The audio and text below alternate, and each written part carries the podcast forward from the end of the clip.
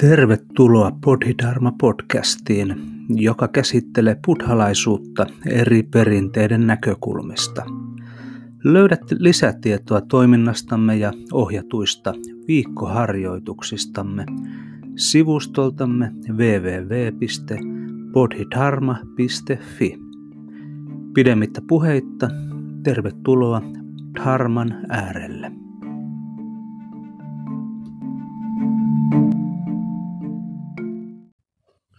Tällä kertaa aiheena on Chan Mandala.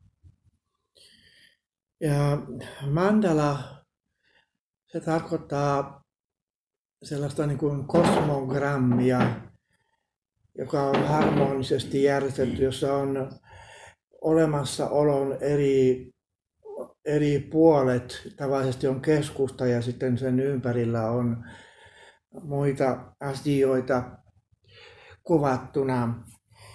Tätä sanaa mandala sitä käytetään erityisesti esoteerisessa buddhalaisuudessa, vajrayana buddhalaisuudessa, mutta myös yleisesti buddhalaisuudessa niin puhutaan bodhi-mandalasta, valaistumisen paikasta. Ja harjoituspaikka on bodhi-mandala. Toisin sanoen, missä ihmiset harjoittavat vakaasti dharmaa, siellä on bodhi mandala. Tämä sali on bodhi mandala. Jos kotona harjoitatte dharmaa ja on tietty paikka, kauniisti järjestetty paikka sen harjoittamista varten, niin kotonanne on bodhi mandala jos harjoittaa luonnossa, luonnon keskellä, siellä on Bodhi Mandala. Ja nyt puhun siis mandalasta Chan-harjoituksen kannalta. Chan on Mahajana buddhalaisuuden meditaatio- tai kontemplaatiokoulukunta joka monesti tunnetaan japanin kielisen ääntämyksen mukaan sanalla zen. Tämä ajatus Chan mandalasta, niin se tuli mieleeni Italiassa, koska siellä jokin aika sitten oli interbudhalainen Vesak-juhla. Ja siellä Vesak-juhlassa, niin siellä oli eräs Zen-opettaja, joka on myös taiteilija ja järjestää performansseja, maalaa, maalaa ja järjestää performansseja. Ja siellä oli tällainen mandala performanssi. Ja se performanssi tapahtui siten, että aluksi hänellä oli järjestettynä tietty tila, laaja tila. Keskellä oli koroke ja korokkeella oli meditaatiotyyny ja korokkeella istui eräs naishenkilö meditaatioasennossa. Mutta tämän korokkeen ympärillä siinä oli, oli neljä erilaista alustaa. Ja sitten tämä Zen opettaja, niin hän alkoi toimia niin, että hän näille alustoille ää, levitti tai ripotteli tuota, niin, semmoista väriainetta, väri, väripulveria. Yhdelle alustalle sinistä, toiselle keltaista, kolmannelle punaista ja neljännelle vihreää. Ja sitten niin sen jälkeen, kun hän oli levittänyt nämä erilaiset värit, niin sitten hän alkoi niin vedellä kastella niitä värejä. Niistä väri, väre, väreistä tuli, tuli nestemäisiä ja virtaavia. Sininen, punainen, keltainen, vihreä. Ja sitten sen jälkeen hän alkoi kävellä siis paljaan jaloin niin näillä alustoilla. Ja se kävely aiheutti liikettä näihin väreihin ja myöskin sen, että ne värit alkoivat sekoittumaan toinen toisiinsa. Ja äh, sitten myöhemmin niin hän äh, vaihtoi paikkaa tämän nais, naisoppilaan kanssa. Eli hän meni itse istumaan sinne korokkeelle meditaatio asentoon ja naisoppilas taas alkoi kiertämään sitä koroketta ja, ja ää, niin, ää, so, ää, sekoittamaan näitä värejä keskenään. No tämä symboliikka niin tästä, niin se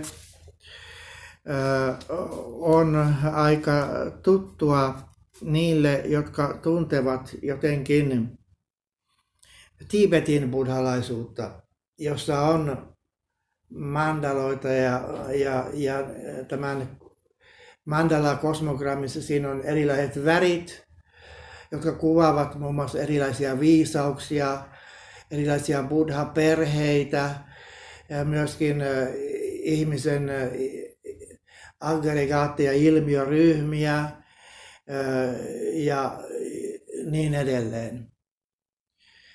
No, tämän performanssin niin, merkitys oli suurin piirtein se,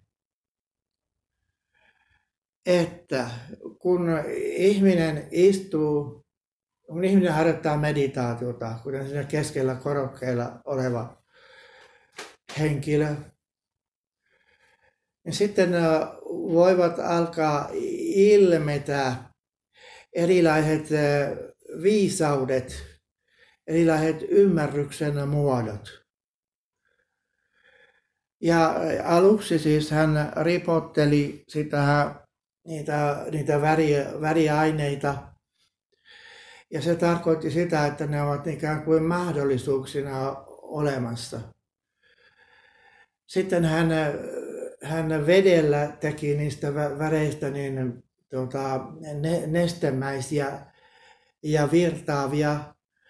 Ja tarkoitti sitä, että niin, nämä viisaudet, erilaiset ymmärryksen muodossa ne alkavat elää. Ja sitten ne viisaudet, viisauksien erilaiset värit, ne vielä sekoittuvat.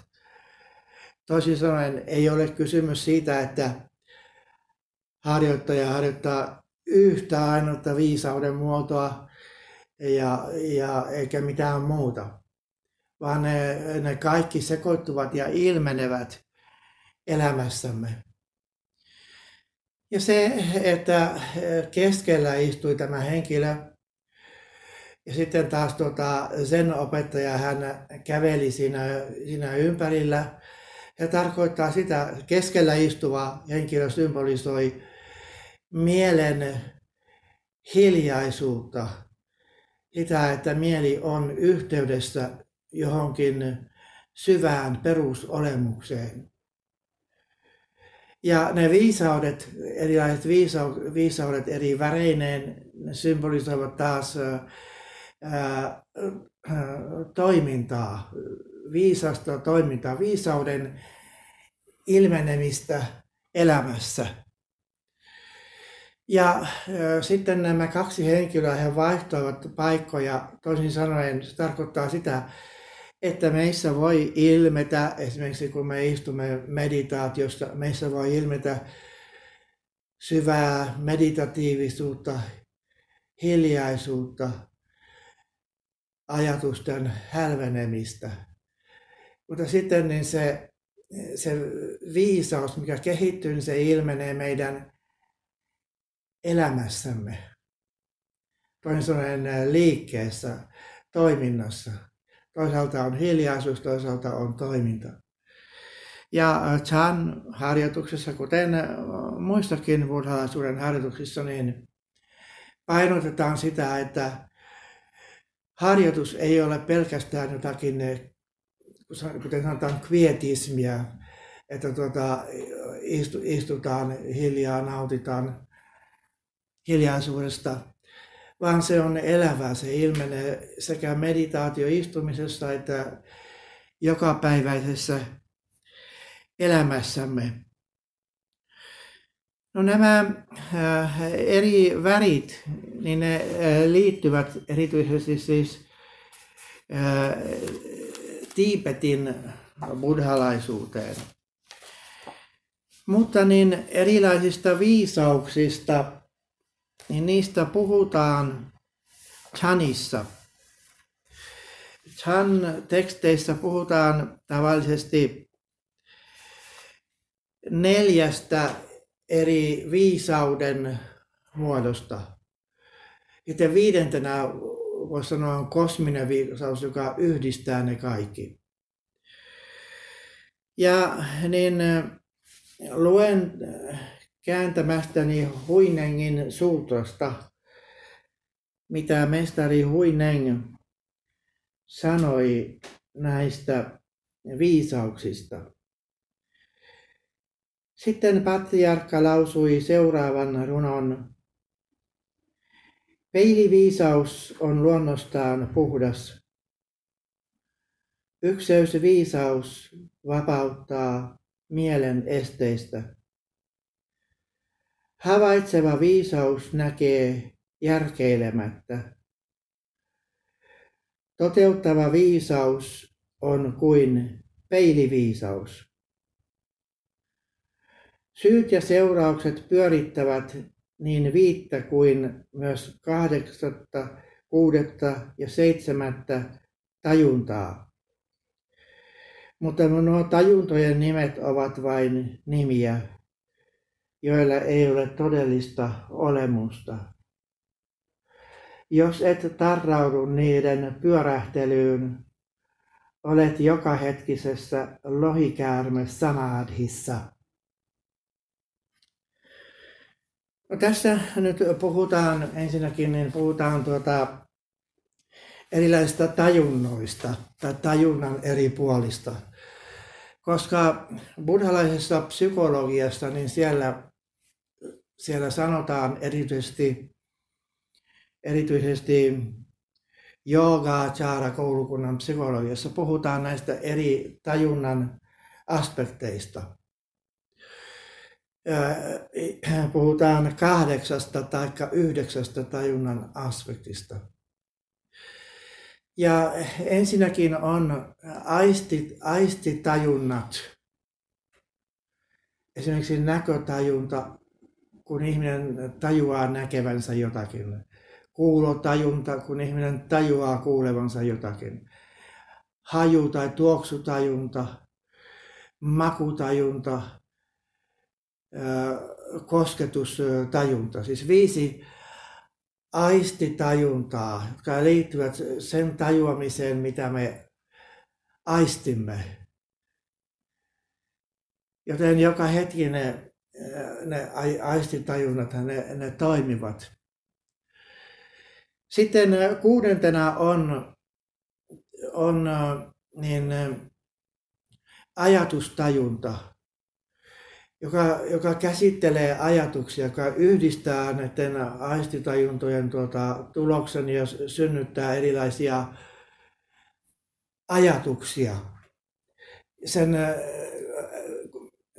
kohteena ovat siis ajatukset ja, ja ideat ja mielikuvat. Samalla tavoin kuin näkötajunnan kohteena ovat muodot ja, ja värit.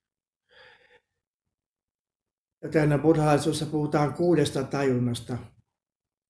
Mutta se kuudes tajunta ei tarkoita jotakin parapsykologista tajuntaa, vaan yksinkertaisesti ajatus, ajatustajuntaa tai ajatusaistia, johon liittyy ajatustajunta. Sitten seitsemäntenä on manas, jota voi sanoa mielitajunnaksi. Ja äh, tavallisesti se, se manas, niin se muodostaa kuvan samastumisen jonkinlaiseen, jonkinlaiseen minä, minään.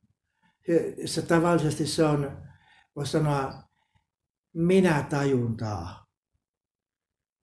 Ihminen samastuu kehoonsa, samastuu tunteisiinsa, samastuu ajatuksiinsa ja niin edelleen. Hän kokee olevansa erillinen minä, minuus.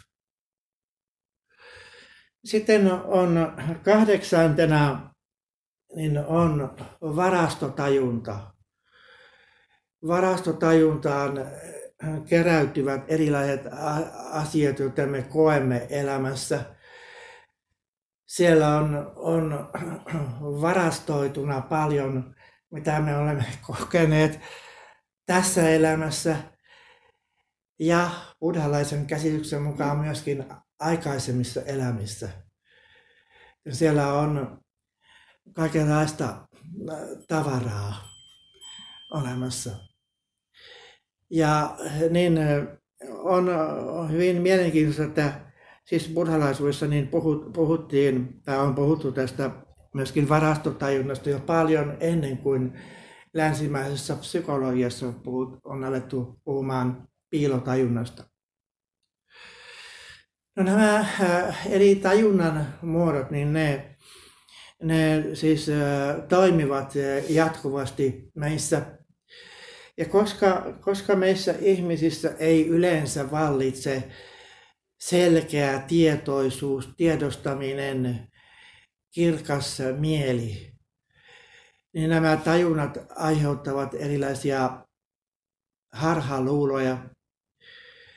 Ja ne eh, liittyvät sellaisiin asioihin, jotka tuota, aiheuttavat harmia e-, elämässämme, kuten viha, ahneus, tietämättömyys aiheuttavat harmia ihmisyksilöiden elämässä, ihmisryhmien elämässä, kansakuntien elämässä. Ja, ja koska näitä harmeja on niin paljon, niin sen takia samsaara pyörii koko maailma, maailmassa pyörii samsaara ja ihmiset luovat paljon kärsimystä turhaa, täysin turhaa kärsimystä toinen toisillensa. No nyt kun, kun henkinen harjoitus alkaa ja kun se kehittyy, niin silloin voi ilmetä erilaisia viisauden, ymmärryksen muotoja, jotka vapauttavat meitä kaikesta harmillisesta. Ja tässä, niin tässä tekstissä mainitaan neljä viisautta. Mainitaan peiliviisaus, eli pe, peilin kaltainen viisaus, voisi sanoa. Sitten on ykseysviisaus, Tää, tässä olen käyttänyt ykseysviisaus. Se voitaisiin kääntää myöskin samuuden viisaudeksi. Hyvin mielenkiintoinen tuota, niin, niin etymologinen asia on, että suomen kielen sana sama on lainattu indoarjalaisilta silloin, kun suomalaiset, ukrilaiset ja indoarjalaiset olivat lähekkäin uh, Uralin tienoilla. Ja sanskritin sama on ihan sama kuin suomen sama. Kysymys on samuudesta. Siis ykseysviisaus tai samuuden viisaus. Sitten on havaitseva ää, viisaus. Ja, ja sitten on toteuttava, kaiken toteuttava viisaus. Ja mitä ne, ne käytännössä tarkoittavat? Niin tässä tuota noin sitten, sitten jatkuu tämä lukemani teksti tai, tai selitys. Suutran mukaan viisi ensimmäistä eli viisi aistitajuntaa muuntuu toteuttavaksi viisaudeksi. Kuudes eli ajatustajunta havaitsevaksi viisaudeksi. Seitsemäs eli minätajunta ykseysviisaudeksi. Ja kahdeksas eli varastotajunta peiliviisaudeksi. Ja niin se tarkoittaa siis sitä, että jos se ihminen harjoittaa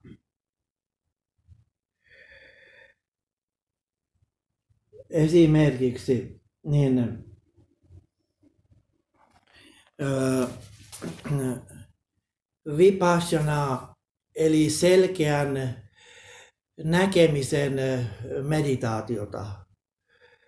Sellainen ihminen on tietoinen, tietoinen tuota, aisteistaan, näkemisestä, kuulemisesta, kaikesta mikä syntyy mielessä. Nyt, nyt syntyy mielessä joku mielikuva, nyt se ja se asia vaikuttaa siihen ja siihen. Ja tuota, näin on tietoinen mieles, tuota, eri, erityisesti ajatustajunnasta. Kaikista muistakin asioista, mutta tuota, erityisesti ajatustajunnasta, siitä mitä, mitä ajatustajunnassa nousee esille niin silloin äh, hänessä herää tai kehittyy havaitseva äh, viisaus. Eli hän havaitsee kaikenlaisia asioita, mitä tapahtuu. Ja hän pyrkii havaitsemaan asioita äh, mahdollisimman, voisi sanoa, objektiivisesti. Hän on tietoinen myös siitä, että tuota, täysin objektiivisia me emme voi olla koskaan, paitsi ehkä Buddha. Mutta tota, meillä on aina tietty mielen tausta, kulttuuritausta, meidän aistimme ovat, ovat aina rajallisia ja niin edelleen. Me olemme aina, olemme aina subjektiivisia. Mutta me pyrimme näkemään ja ymmärtämään asioita sellaisina kuin ne ovat värittämättä niitä asioita. Niin tässä tapauksessa siis kehittyy havaitseva viisaus. Sitten taas tuota niin, jos ihminen on tietoinen, tiedostaa sen minä-rakennelman ja on tietoinen siitä, että kuinka me jatkuvasti, jatkuvasti niin, ää, luomme sellaisia käsityksiä, että ää, tämä olen minä, tämä on minun ja niin edelleen. Ja me olemme tietoisia tästä minäisyydestä ja minäisyyden harhasta me ymmärrämme, että minäisyys on jotakin, ää, tuota, mikä jatkuvasti muuttuu sen mukaan, mitä me koemme ja mihin me samastumme. Tällöin ihminen alkaa vapautua minäisyydestä. Ja kun hän vapautuu minäisyydestä, hän ymmärtää tuota, yhteyden kaikkeen muuhun olevaiseen. Joten silloin niin kehittyy tai nousee tuo ykseysviisaus, eli samuuden viisaus. Sitten on taas peiliviisaus, eli peilin kaltainen viisaus. Ja se tarkoittaa sitä, tai se ilmenee, ilmenee erityisesti, jos ihminen harjoittaa hiljaista valaisemista. Eli keskittymättä erityisesti mihinkään antaa mielensä hiljentyä ja tulee ikään kuin peilin kaltaiseksi, joka vaan heijastaa sitä, mikä on.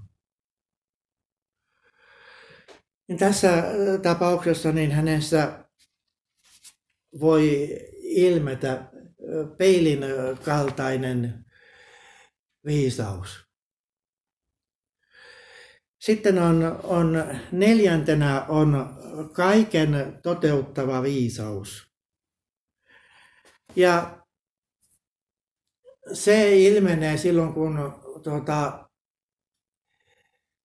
toteuttaa viisautta jokapäiväisen elämänsä toiminnoissa.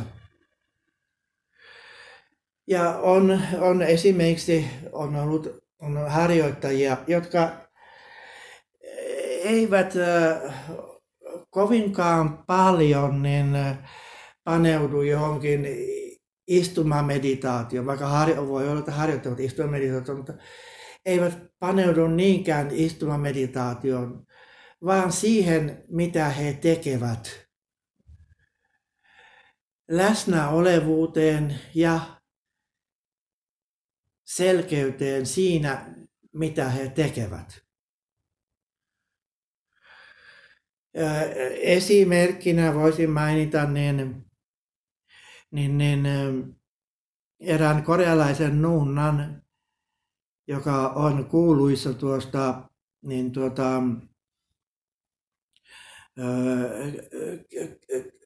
keittiö, keittiöasioista. Tai siis hän, hän viljelee, kasvattaa niin kaikki nuo vihannekset ja muut hyvin tarkkaan biologisesti. Sitten hän valmistaa ruokaa, joka on luonnollisesti vegaanista, biologista, puhdasta, terveellistä, niin siinä on kaikki eri ainekset on, on sapusoinnussa. Ja tuota, niin, no tietysti niitä on paljon muitakin. Tämä nunna hän on vaan tullut kuuluisaksi. Hän on jo vieraillut jopa Italiassakin. Emme ole tavanneet, tavanneet häntä. Siis, siis hänen harjoituksensa on erityisesti niin keittiöhommaa ja tuota, tuon kasvimaan hoitoa ja keittiöhommaa. Ja niin se on kaiken, se on toteuttavaa viisautta. Samaten joku, joku toinen on esimerkiksi paneutunut niin tuota, kukka-asetteluun, ikebanaan ja, ja johonkin muuhun taitoon. Mutta niin, kaiken toteuttavaa viisautta, niin sitä ei välttämättä tarvitse harjoittaa niin jossakin tällaisessa erityisharjoituksessa, joka erityisesti liittyy chaniin, vaan sitä voi harjoittaa myös jokapäiväisessä elämässään. Jos joku on vaikkapa opettaja, opettajana voi harjoittaa kaiken toteuttavaa viisautta sikäli, että on minättömästi paneutunut siihen, mitä tekee, on innostunut ja tuota, se on elämän tärkein asia. Tai joku muu voi olla bussin kuljettaja tai kuka tahansa muu, joka omassa elämässään ja toiminnassaan harjoittaa niin kaiken toteuttavaa viisautta. Niin näin siis nämä erilaiset viisaudet, niin ne tuota, liittyvät buddhalaiseen harjoitukseen ja chanin harjoitukseen. Ja niin äh, ihminen voi oman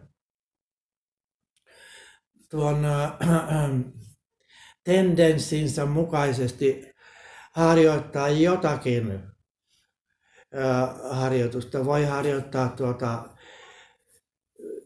vipassana tyylistä harjoitusta. Voi harjoittaa jotakin, mikä, missä korostuu tuota minättömyys, mielen ykseys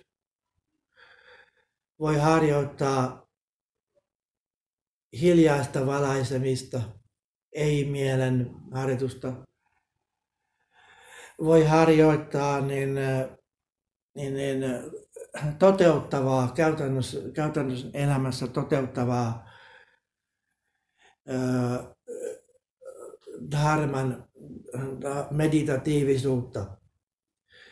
Ja niin loppujen lopuksi ne kaikki kuitenkin liittyvät toinen toisiinsa. Jos harjoittaa toteuttavaa viisautta, niin silloin siinä luonnollisesti on mukana tarkkaavaisuus ja kaikki se, mikä liittyy havaitsevaan viisauteen ja niin edelleen.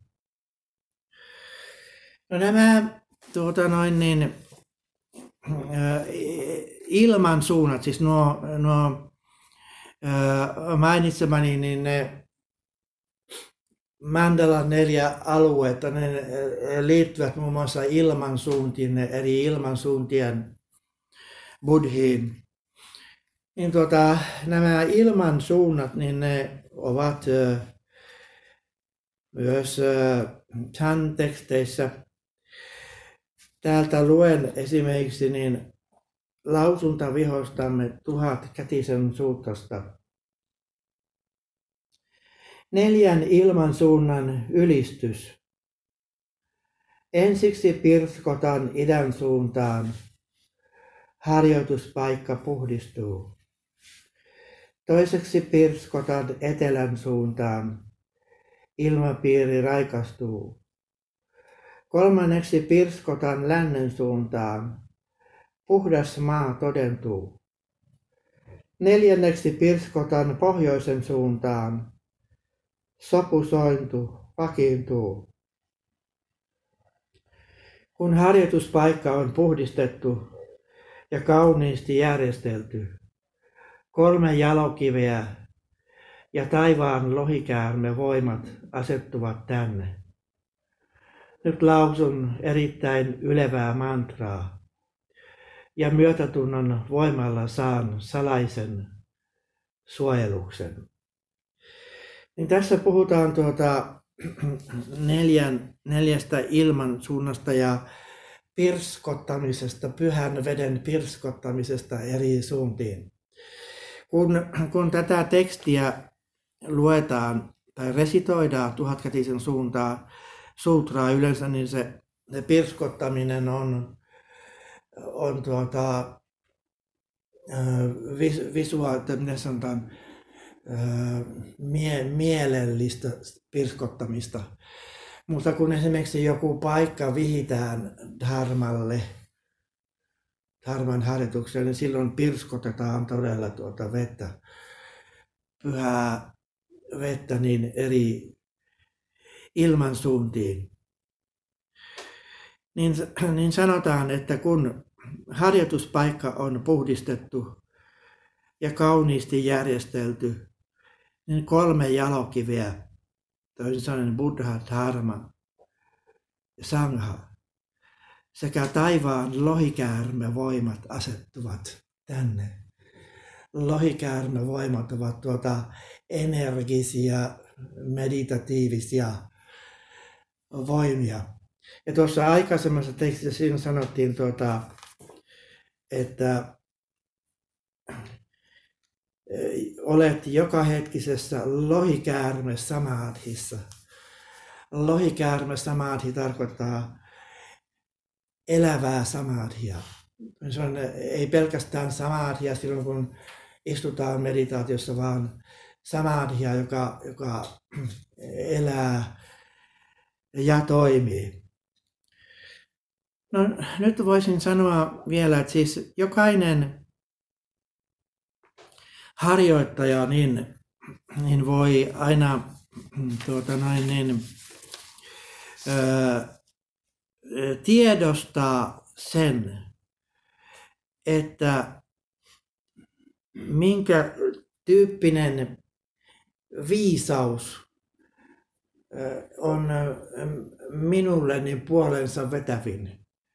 Minkä tyyppinen viisaus ja sen mukaisesti minkä tyyppinen harjoitus. Onko se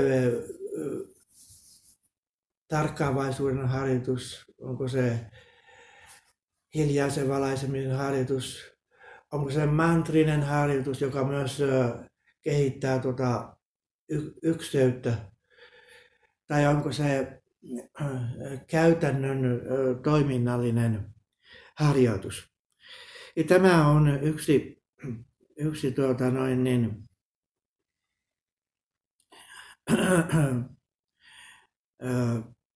ajatus, jota, tai harjoitukseen liittyvä asia, jota jokainen voi, voi kokea mielessään.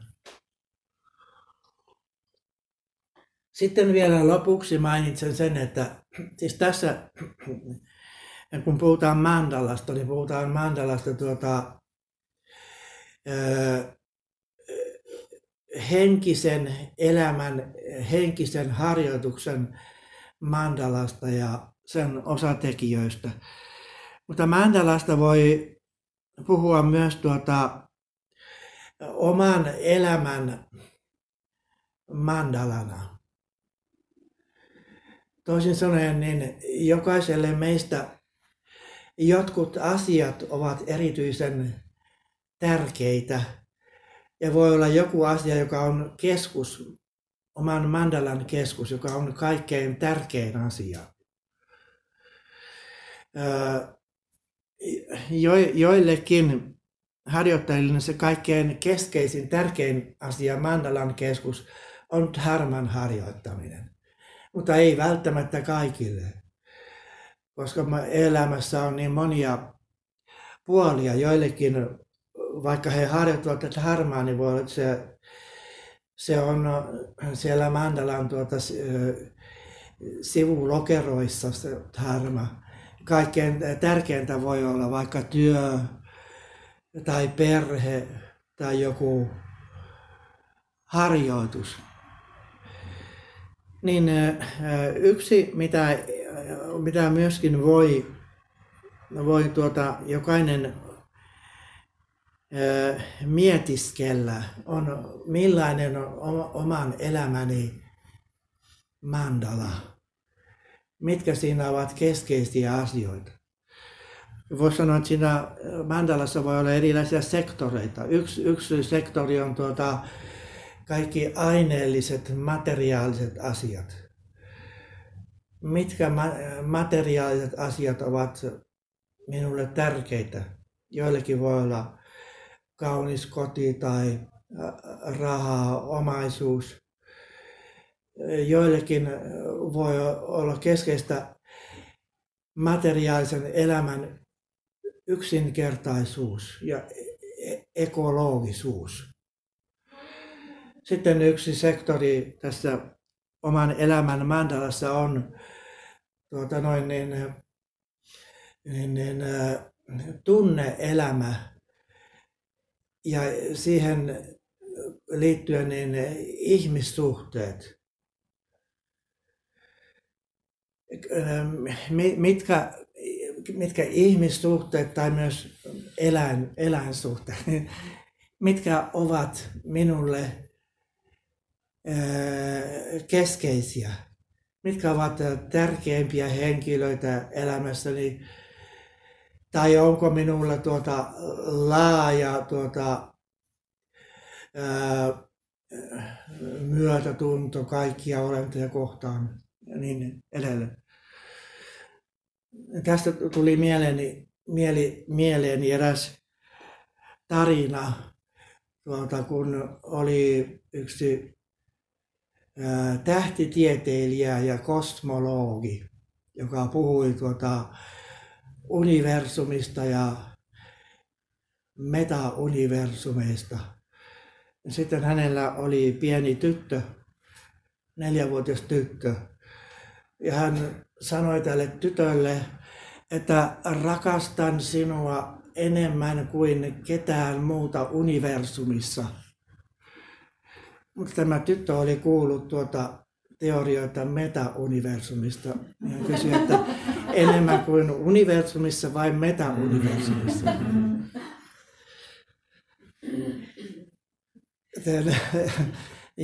monille ihmisille joku ihminen voi olla tai jotkut erityisen tärkeitä niin tässä tunne-elämän sektorissa. Sitten yksi, yksi sektori on, tuota, niin voisi sanoa, tuota, nautinnot ja harrastukset, mitkä kaikki ovat tärkeitä elämässäni. Sitten yksi sektori voisi olla tuota, noin tuo äly, älyllinen, in, intellektuaalinen taso, johon kuuluu myös tota, esimerkiksi ideologiat, uskonnot ja niin edelleen. Mikä sillä sektorilla on minulle tärkeintä. Ja sitten erityisesti mikä on se kaikkein tärkein, se Mandalan keskus. Joten niin tämmöistä voi jokainen, jokainen tuota, meditoida, mietiskellä, minkälainen on minun elämäni mandala. Ja miten se muuntuu, kun harjoittaa dharmaa, muuntuuko se jollakin tavalla. No nyt vielä luen jotakin tuota noin niin, niin, niin.